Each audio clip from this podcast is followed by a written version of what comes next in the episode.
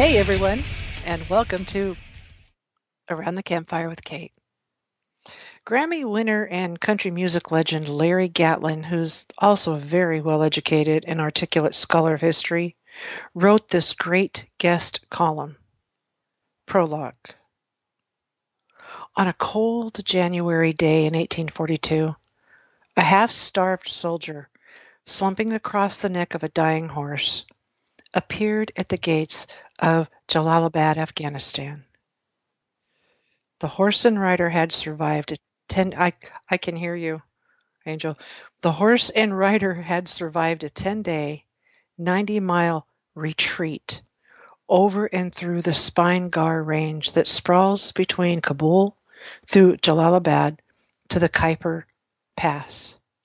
Behind them lay the frozen, mangled bodies of General Sir William Elphinstone and more than 4,500 soldiers of the British, British and East India ex- I can't even talk tonight of the British and East India Expeditionary Force.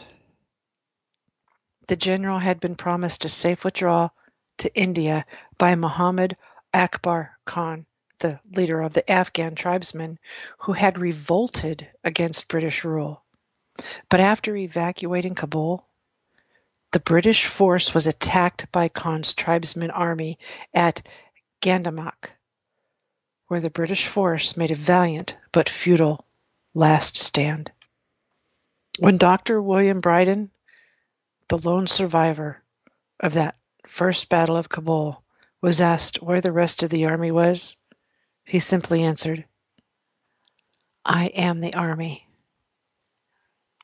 In 1879, Dr. Brydon and his horse were immortalized on canvas by Elizabeth Thompson, Lady Butler.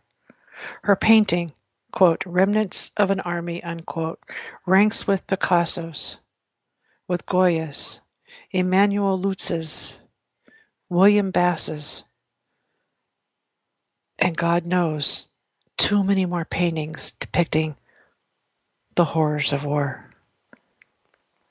Chapter 1 On a hot August day in 2021, I was reminded of Lady Butler's painting as I watched another remnant of an army, General Chris Donahue, retreat from this most recent battle of Kabul.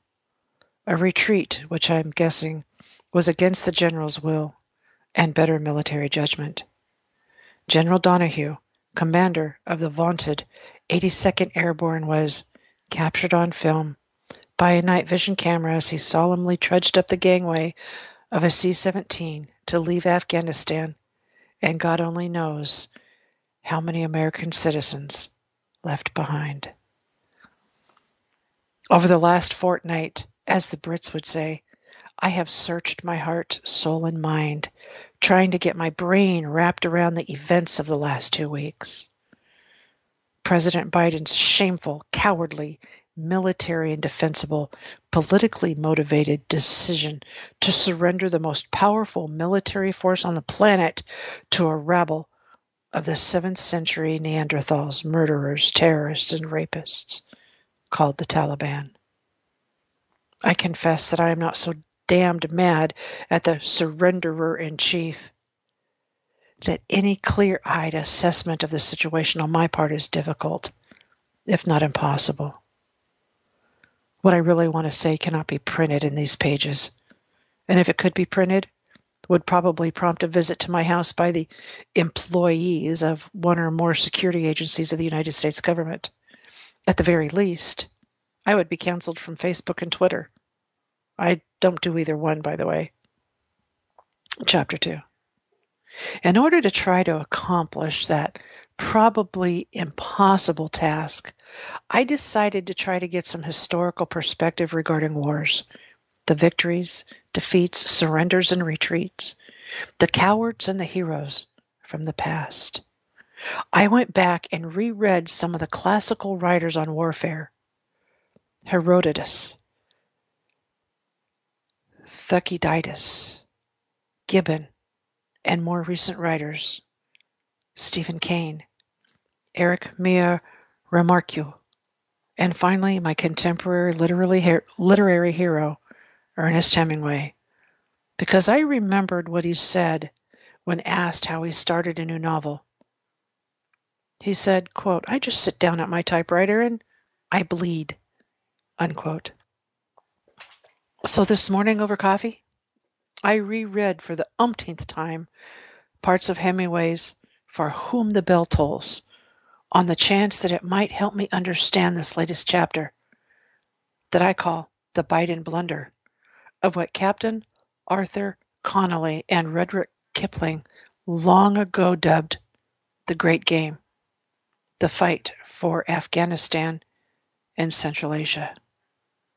Since I do not own a typewriter, and since my iPad is a cold black piece of metal and composite poly something or other and has no soul, I sat down at my writing table, the surface of which are my two priceless 1798 imperial editions of Charles Knightley's The Plays of William Shakespeare.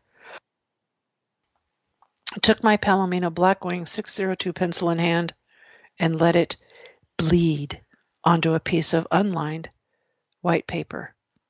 And this is what it bled. Number one, I am not a warrior. Number two, I have never really been shot at. Once in Somalia, a few rounds fired over my head. Different story for another time. Number three, I have never shot at anything that did not have four legs or wings. Number four, I have never been in that hell that General Sheridan called war. Number five, I've never seen another human being, being blown apart in front of my eyes. And number six, I never heard the dogs of war howling all around me, or felt the earth shake from exploding ordnance on a killing field where life seemed to be so cheap and so costly at the same time. So, how can I possibly write anything that matters?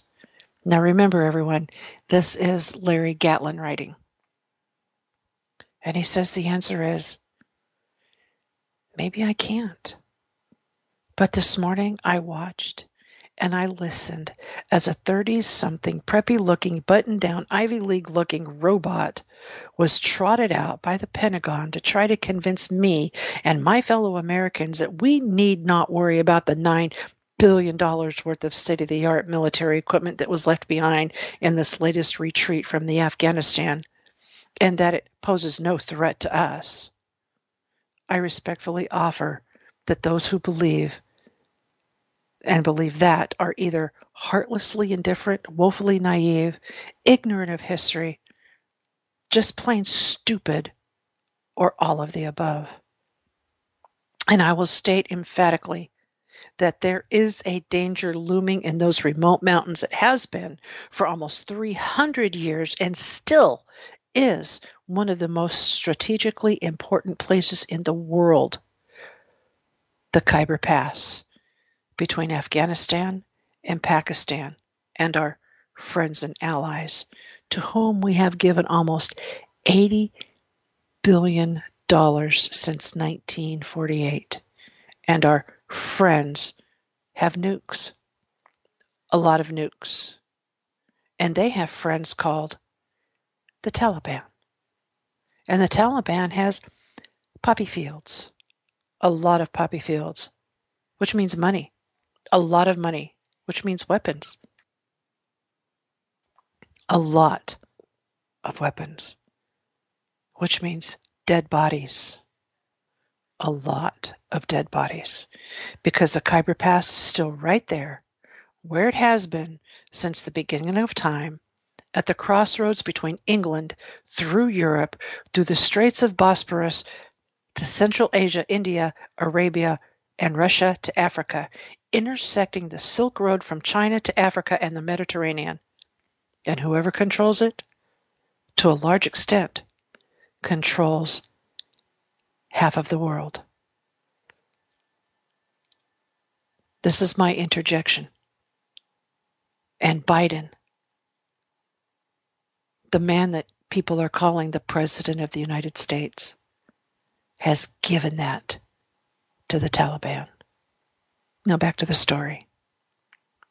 See Tom Clancy's Sum of All Fears, wherein the bad guys obtain fissile material from an unexplored Israeli nuke and make a dirty bomb that they explode at the Super Bowl in Washington, D.C. The scariest thing of all is that Joe Biden and all of the usual suspects, his lemmings, handlers, sycophants, are still in charge of keeping America safe and protecting America's interests, including the above mentioned Khyber Pass. And they just do not get it.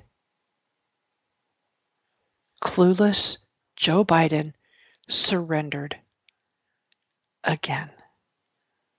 God help us. Dr. Brydon and his fellow British soldiers, soldiers were fighting to keep the Khyber Pass open because it was the gateway for trade, for goods and services back and forth between England and India, the jewel of the British Empire. The passing of goods and services is no longer the reason to secure the Khyber, unless by goods and services you mean nukes and fissile, fissile material. And I'm afraid that there will be nothing good passing through the Khyber anytime soon. Epilogue George Santa Anna wrote, quote, Those who do not, do not remember the past are condemned to repeat it. Unquote. I would offer that clueless Joe cannot remember what he had for breakfast, and he is repeating the same old mistakes. And finally, Plato wrote that, quote, argument based on knowledge implies instruction, and there are someone cannot instruct, unquote. Clueless Joe has proven that being knowledgeable is not one of his strong suits, and that he cannot be instructed unless by instructed you mean I was instructed to call on Kelly O'Donnell, etc., etc. I would offer that there are some whom one cannot even shame, which is in fact a, a shame. Charlie Wilson said, quote, Three things happened. They were glorious. They changed the world. Then we effed up the end game. Unquote. I would offer that because we effed up the end game back in 88, we had to go back to Afghanistan, and that's what precipitated this latest tragic episode. Clueless Joe Biden's disastrous surrender of Afghanistan to the Taliban. God help us. Dr. William Brydon must be rolling over in his grave. Unquote. The days are getting shorter, and in most areas around the country, the nights are getting cooler along with the daytime temperatures. Are we ready for what is coming this winter? And I am not talking about the winter. I am talking about the climate of our nation. If you really want to know, look up Operation Dark Winter. For those of you who are interested in understanding the impact scandals have on political futures of individual politicians, Afghan, excuse me, Afghanistan has to be a particularly confusing situation. One of the largest international embarrassment in our nation's history. The abandonment of American citizens, not only in Kabul, but across that country, and the seeming deliberate armament of the same force we have been fighting for over 20 years. Predictably, this created a massive hit to the current administration's approval ratings and competence within the eyes of the citizenry. It even undermined the legitimacy of the administration to the point of 40% of Democrats believe that the president should be impeached, according to the Rasmussen polls. The same poll that, quote, only 38% of the voters think that Vice President Harris is even qualified to be president. 25% say she's very qualified, and 33% of Democrats believe she is not qualified at all. The poll was conducted in August 30th and 31st of over a thousand likely American voters, unquote. It was not just the botched withdrawal that cost American service members their lives, presumably American citizens their lives as well, and the American taxpayer over $83 billion more, in addition to the trillions already spent in Afghanistan. The equipment we left for the Taliban costs more than six brand new aircraft carriers would. And we lost our service members in a suicide bombing. Many felt enraged that we did not strike back immediately and commandingly. Whenever we finally did, Biden told us we killed the ISIS K member responsible for planning the attack, when in reality, they had killed an aid worker who used to work with an, the American troops and seven children. Once again, Biden lied the incomprehensible yet infuriating destruction of the entire withdrawal effort continued at home whenever Biden was at Dover Air Force Base in Colorado. During the dignified transport of the fallen, Biden checked his watch in what the Gold Star families called, quote, the most disrespectful thing they had ever seen, unquote. For the first time in years, there seemed to be a cause that rallied together people of both sides of the political spectrum. If we've learned anything about the current political machine, it is that unity among the people is not allowed. Stoking the divide along political, political, racial, socioeconomical, and gender lines has been the go to move for the establishment since the Occupy Wall Street movement. The reason being, the only real threat to their power is a unified population against their corruption.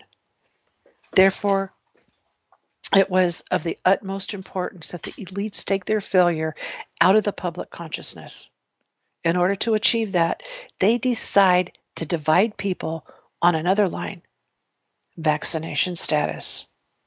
This is why Biden gave the deeply un American speech that American citizens were going to be denied freedom of movement, food and water, and almost every service that has become integrated into our daily lives.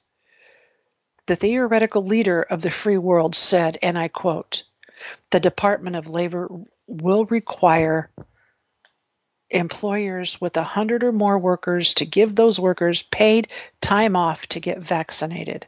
No one should lose pay in order to get vaccinated or take a loved one to get vaccinated. Today, in total, the vaccine requirements in my plan will affect about 100 million Americans, two thirds of all workers.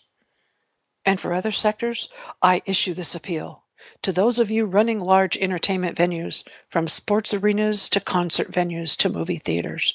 Please require folks to get vaccinated or show a negative test as a condition of entry. Unquote. They buried incompetence with government overreach.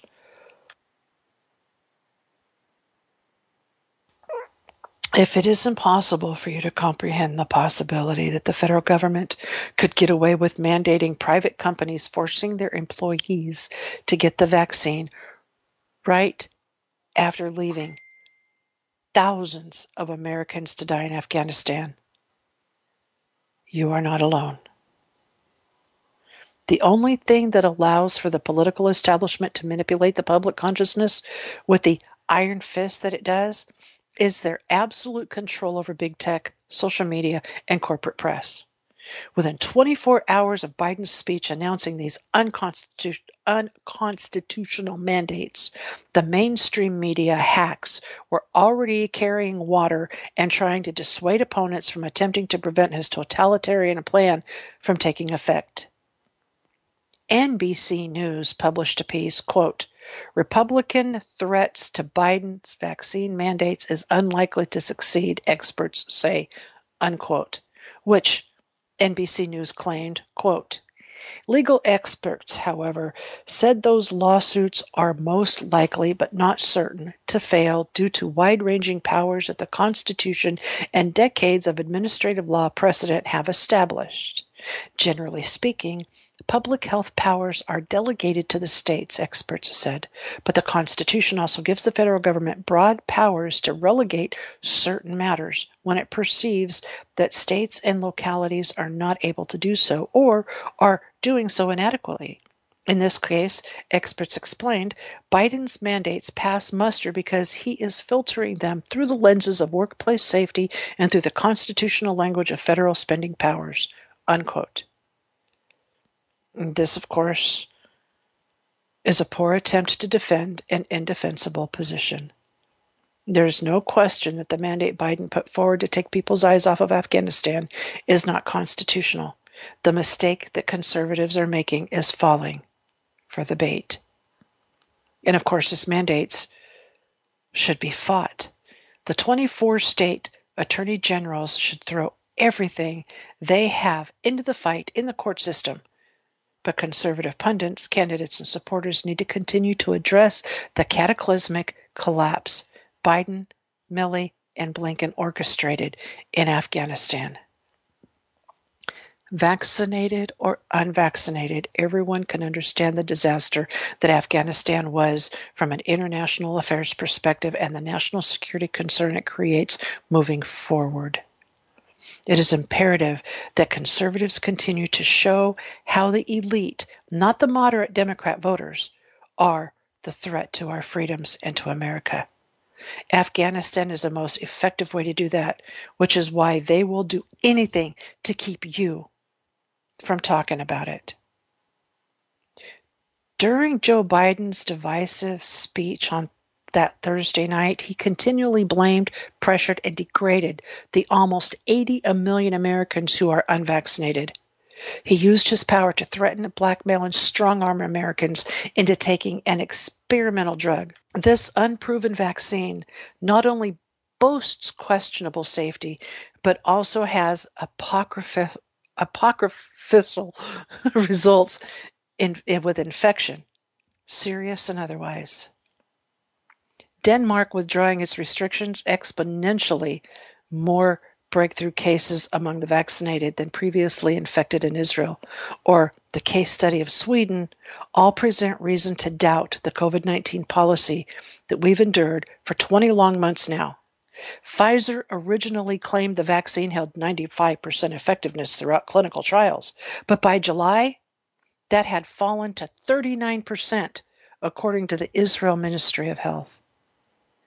Yet, despite the numbers like this, there's an almost religious zealot level of obsession with getting every single person vaccinated, vaccinated every six months for the rest of their lives.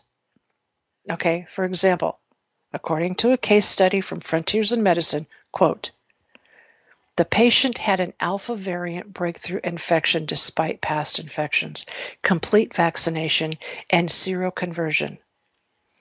Despite boosting after this infection, the patient subsequently had a severe Delta variant breakthrough infection. This was also a WGS proven reinfection and therefore a case of breakthrough reinfection.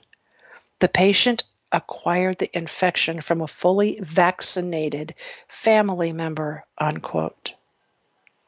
How their obsession can be so resistant to counter evidence is a whole nother conversation. Coronavirus and the subsequent vaccination is only regarded so seriously in the assumption that the, that the disease is extremely deadly. Multiple studies have been conducted to understand how the public perceives their risk from COVID 19 compared to what the science says that their risk is.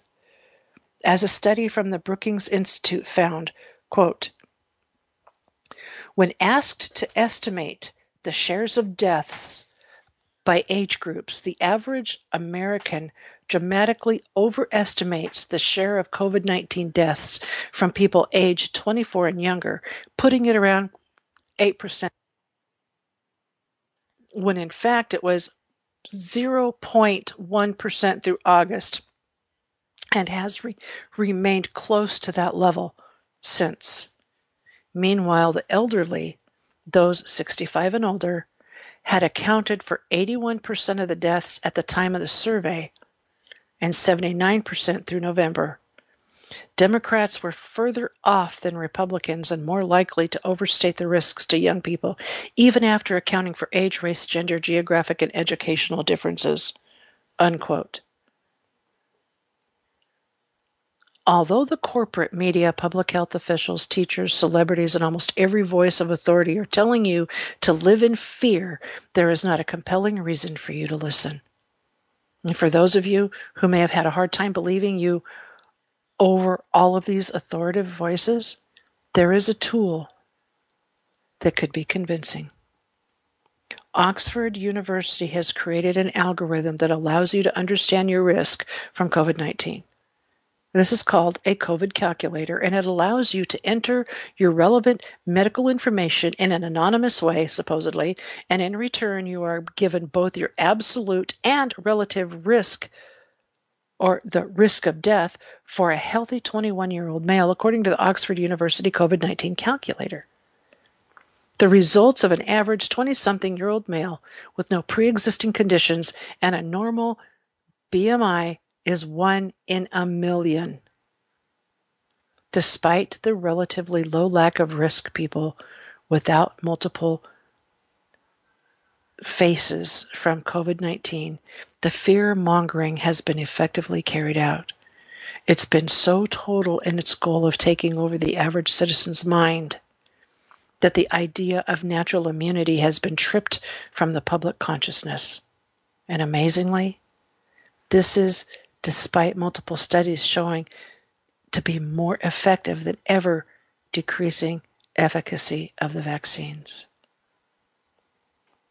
And as the study from Nature Communication says from March of this year, looked at the T cell presence in patients who were previously infected with the SARS CoV 2, it found, quote, T cell immunity is important for recovery from COVID 19 and provides heightened immunity for reinfection. We also demonstrate the size and quality of the memory T cell pool of COVID 19 patients are larger and better than those of close contacts. However, the proliferation capacity, size, and quality of T cell responses in close contacts are readily distinguishable from health donors, suggesting close contacts are able to gain T cell immunity against SARS CoV 2 despite lacking a detectable infection. Additionally, asymptomatic and symptomatic COVID 19 patients contain similar levels of SARS CoV 2 specific T cell memory.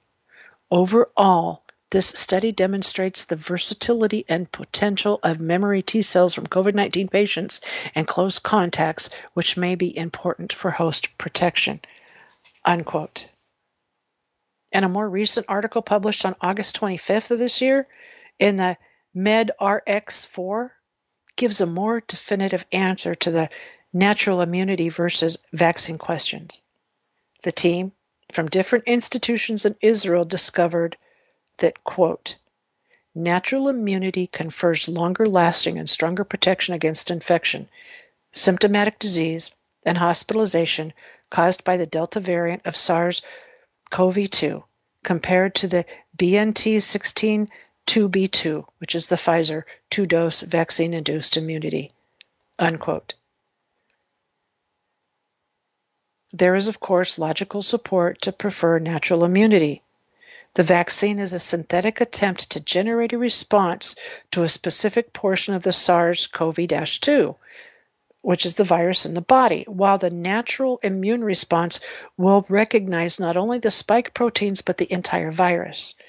This point seems to have been lost during the discussion on vaccine passports and mandates from the current administration. The consequences of this can definitely be considered comical, if not disastrous. By instituting a no papers, no service policy, public health officials could prevent those who are most protected from being able to enter society. Clearly, this is a violation of human, constitutional, and civil liberties, but it also counter to the stated justification for the policy.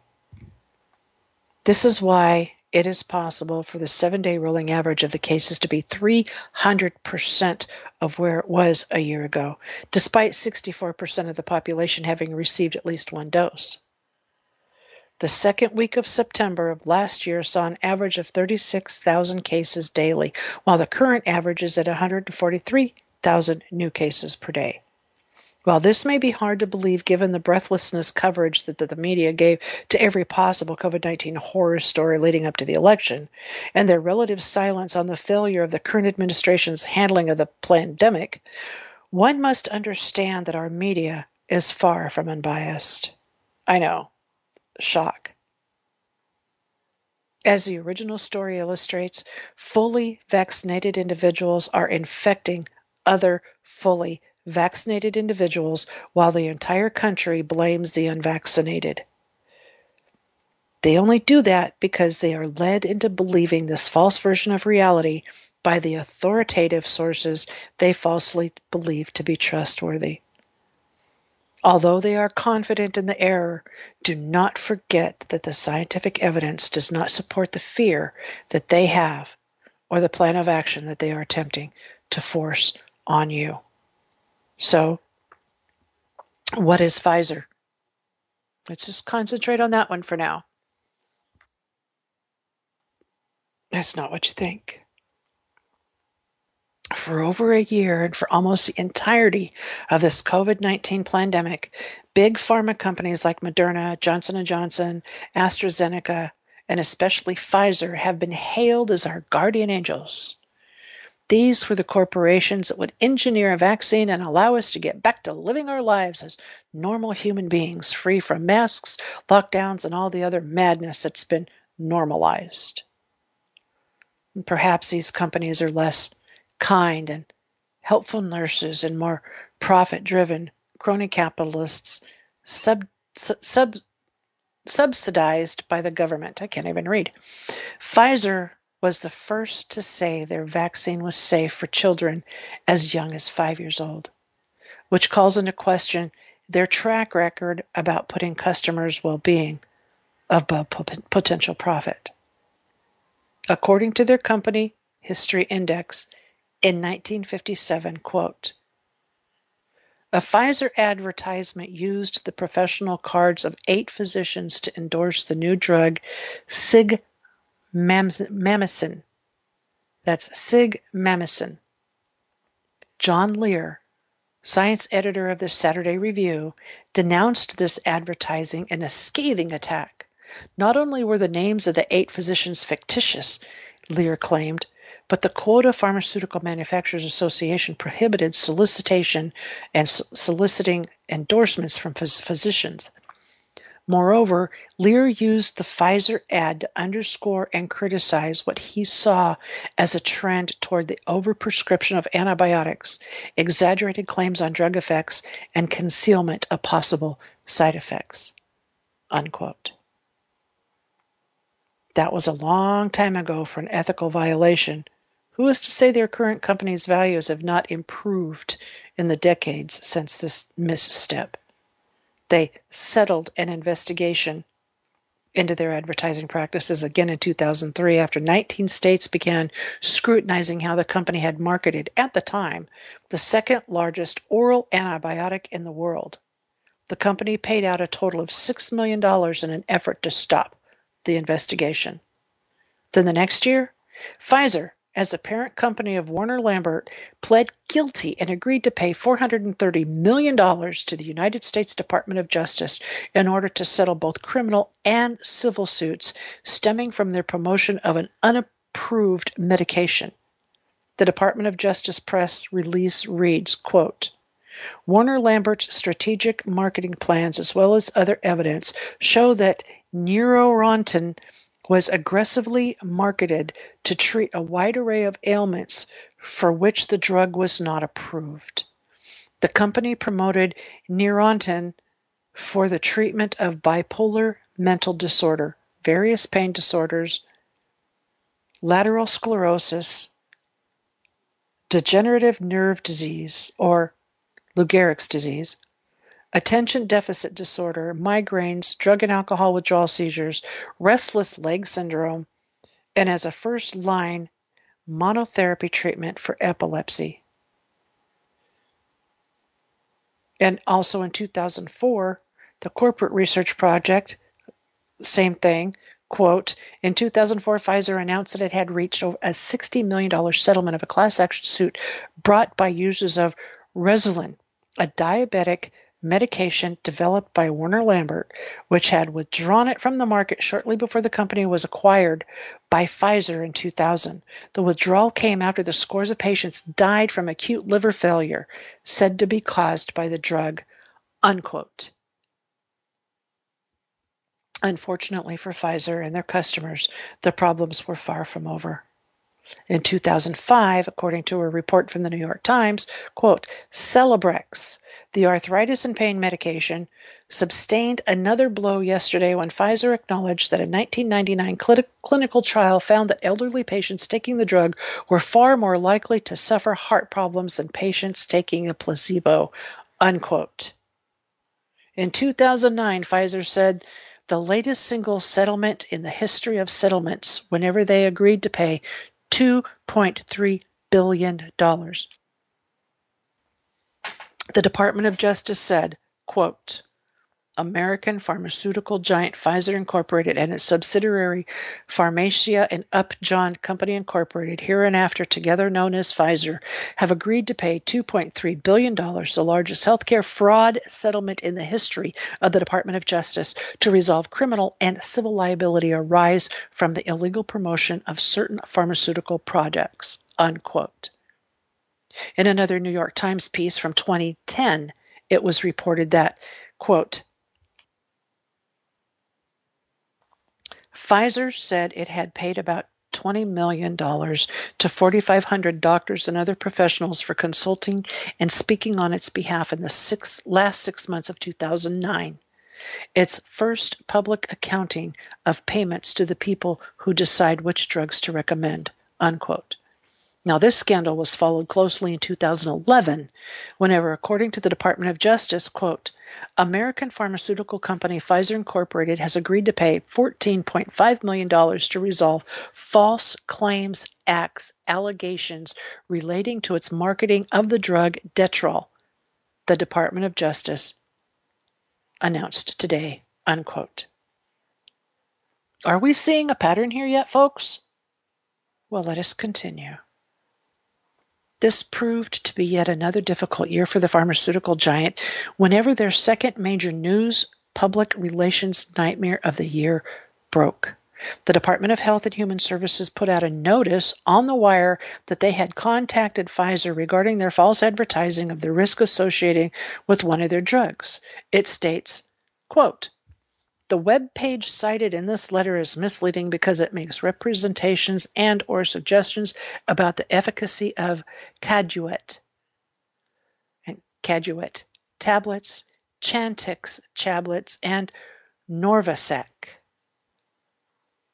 or Norvasc tablets, but fails to communicate any risk information associated with the use of these drugs.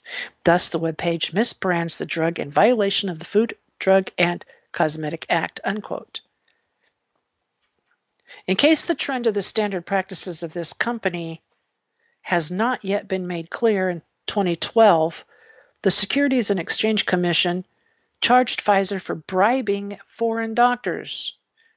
In their release, the SAC says, quote, the SEC alleges that employees and agents of Pfizer's subsidiaries in Bulgaria, China, Croatia, Czech Republic, Italy, Kazakh- Kazakhstan, Russia, and Serbia made improper payments to foreign officials to obtain regulatory and formulary approvals, sales, and increased prescriptions for the company's pharmaceutical products.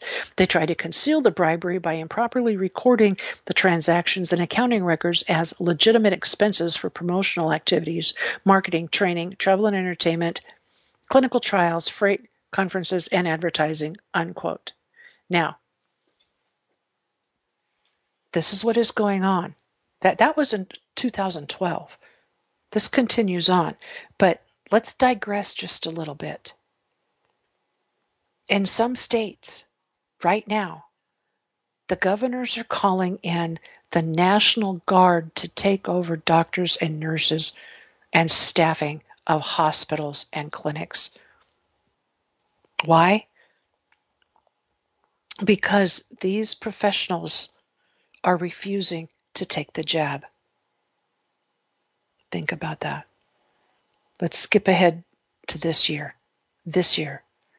The Reuters reported Pfizer's troubles continue among the windfall of the COVID-19 vaccine government contracts. The Reuters reports, quote, Pfizer Incorporated has agreed to pay $345 million to resolve claims by consumers who say they overpaid for EpiPens due to anti-competitive practices by the drug maker and the company that markets the emergency allergy treatment Mylan. Unquote. These are only a handful of the dozens and dozens of examples of Pfizer caring more about their bottom line than if their products are safe, never mind beneficial for the customers to use. Just as a cross examining attorney who catches a witness in a lie will ask, if you lied once, why should we believe that you would do it again or not do it again? Well, we should be asking Pfizer, if you've put profits first dozens and dozens of times throughout the years. Why should we believe that you would not do it again? And the thorn of property rights in the Biden administration's side. Even with the American traditions of liberty, autonomy, and limited government disintegrating in front of our eyes, a few of our freedoms have remained. Our political betters in D.C are attempting to remove the last obstacles preventing their political dominion of the middle and working class. One of the most important rights enshrined in the Constitution is each individual right to own and control their private property. This is the cornerstone of free market capitalism and, more importantly, Western civilization. This importance is reflected in sayings like, a man's home is his castle.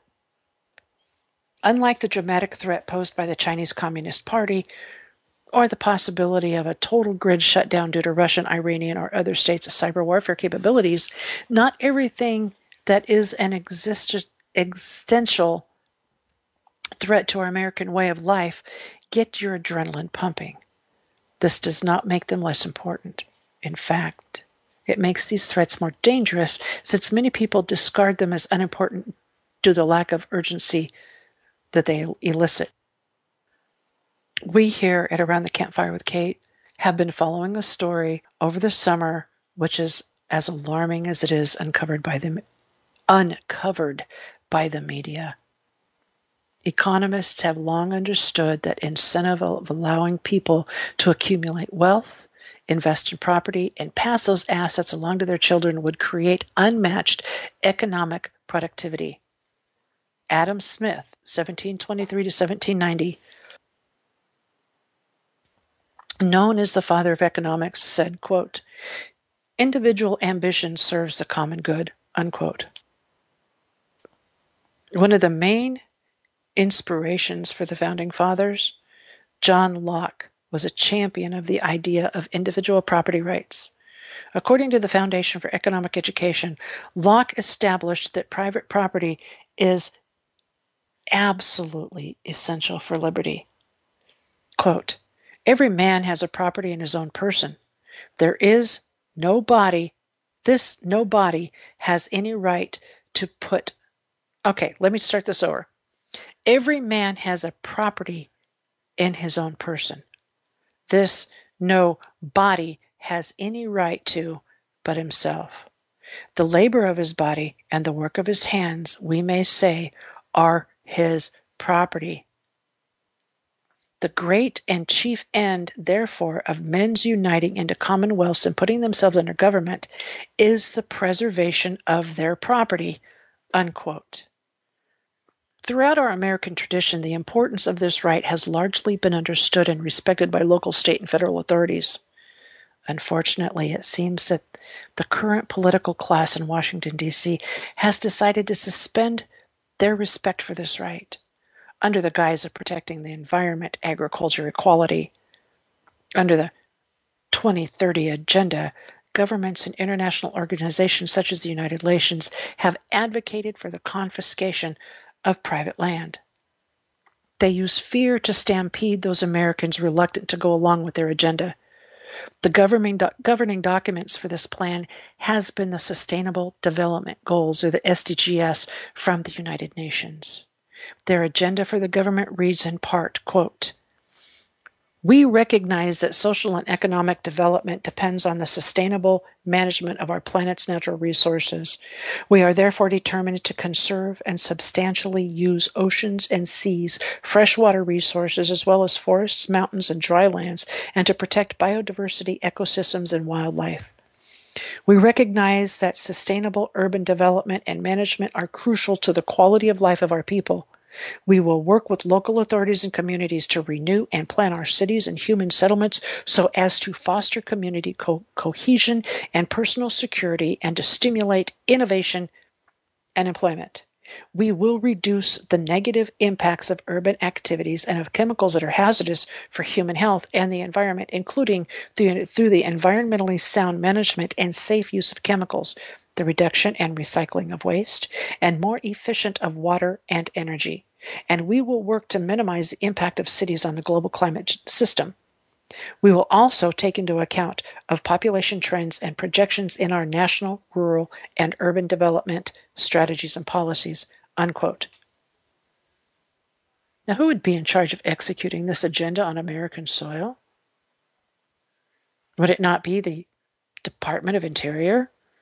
But more specifically, the Bureau of Land Management, which announced last Friday afternoon that they were moving their headquarters from Grand Junction, Colorado, to the District of Columbia, taking the Bureau out of the area of the country where most of 247 million acres they are responsible for and moving its leadership into the swamp. The director of the Watchdog Group project, the Public Trust, said, quote, this move is certainly appropriate for a Friday afternoon news dump. Protect the Public's Trust Trust will be investigating whether all the appropriate procedures and protocols were followed in the development of this decision.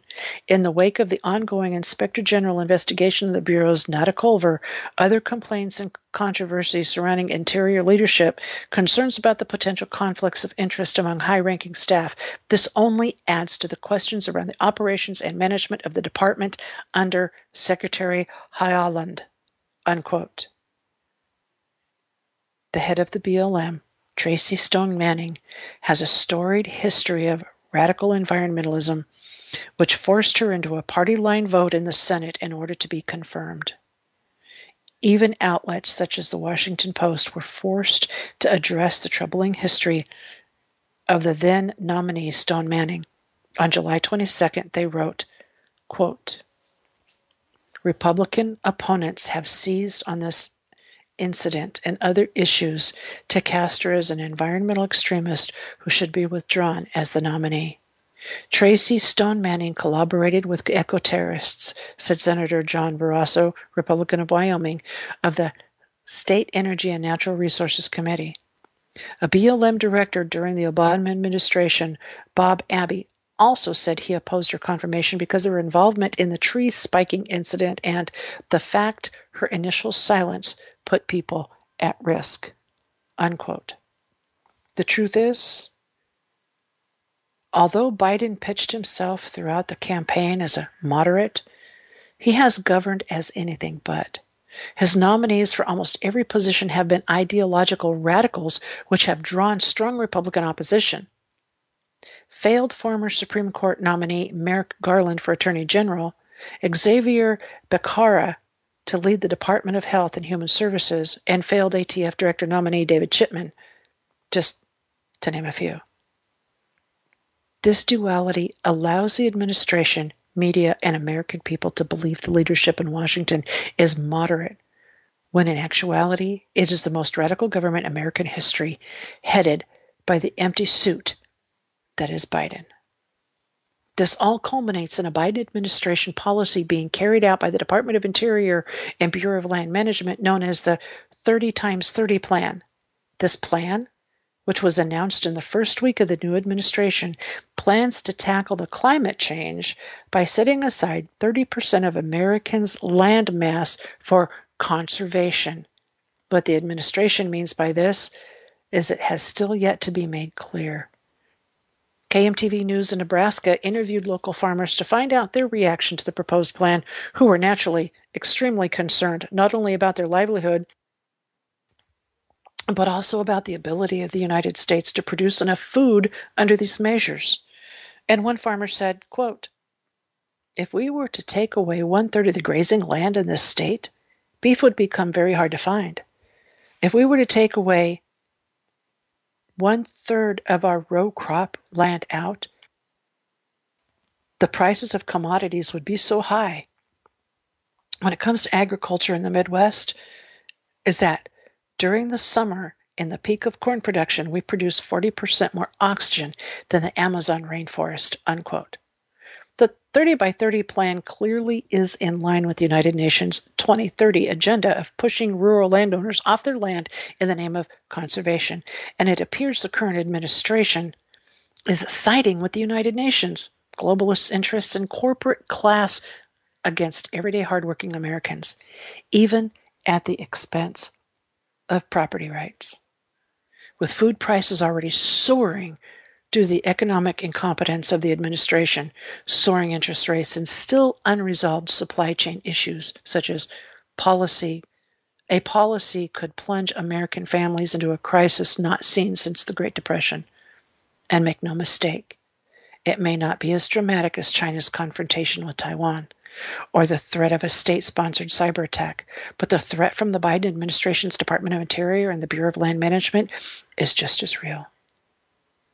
And due to all of the above, there are going to be many more deaths. There have been many deaths related to not only this pandemic of COVID 19, its different variants, and the so called safe vaccine, but hundreds of thousands of people die weekly from other causes that are blamed on COVID, yet has nothing to do with COVID. I received an email from a friend this last week and this is what was explained by Gloria Gaither. At first, after a death, there's things to do, arrangements to make, friends bringing condolences to receive, stories to tell. But after the funeral and burial, reality sets in. The sympathizers go back to their work and their lives. The flowers lie wilting on the grave. The leftover casseroles are scraped into the garbage disposal, and the house is empty. Bits and fragments associated with the one so recently present begin the long caravan of reminders. A pair of gardening shoes by the back steps, an old wood wool plain coat in the hall closet with a wadded up tissue and a pack of clove gum in the pocket a scribbled note in the margins of a favorite book, a roll of half exposed film still in a camera, a layaway, layaway slip with only half of the payments recorded in the pocket of a worn leather wallet. As the days go by, the other reminders lie in ambush.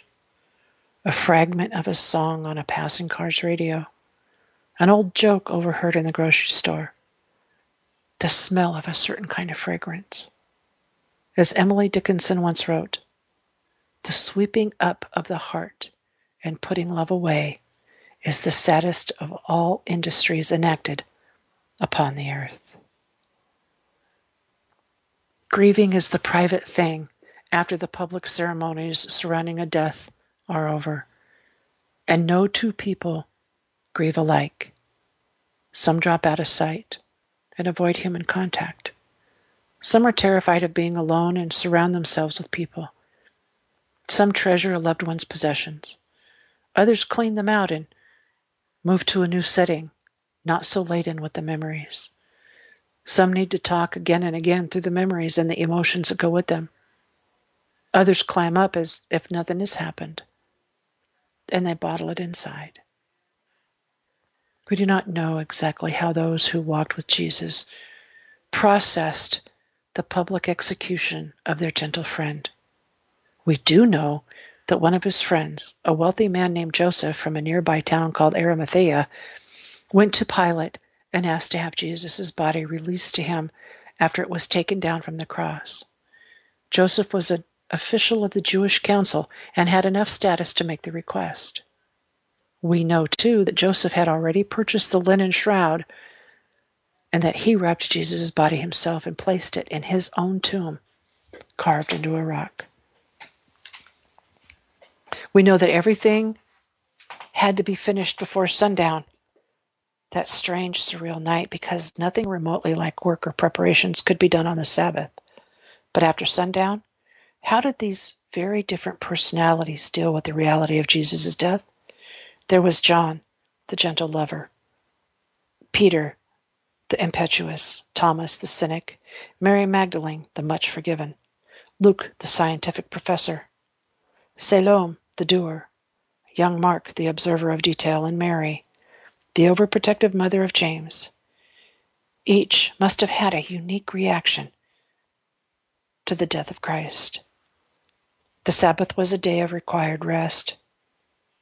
But did they wait in silence? Did they meet at each other's homes and talk it all through? Who first felt rage at the wasteful loss of this man? Who sifted through events for some clue that would make sense of it all? Give some logic to this spiral of circumstances. Who of them was in denial, wondering if it had all been a horrible nightmare from which they all might awaken at any moment? From the doers, the sunset on that Saturday night released them to get busy. Three of these were Mary Magdalene, Mary, James's mother, and Salome. Preparing spices, gave them a practical way to work out their grief, and preparing Jesus' body would let them do something to show their deep love for this friend who was now gone. Had any one of them caught his line to the Pharisees about restoring this temple in three days? Were any of them secretly wondering if by some act of divine he would return to them? Which of them felt despair? One thing is certain Nothing halts the grieving process like a resurrection. Listen to this poem. They all walked away with nothing to say. They'd just lost their dearest friend. All that he said, now he was dead. So this was the way it would end. The dreams they had dreamed were not what they seemed. Now he was dead and gone. The garden, the jail, the hammer, the nails. How could a night be so long? The angel, the star, the kings from afar, the wedding, the water, the wine. Now it was done, and they'd taken her son, wasted before his time. She knew it was true. She'd watched him die too. She heard them call him just a man.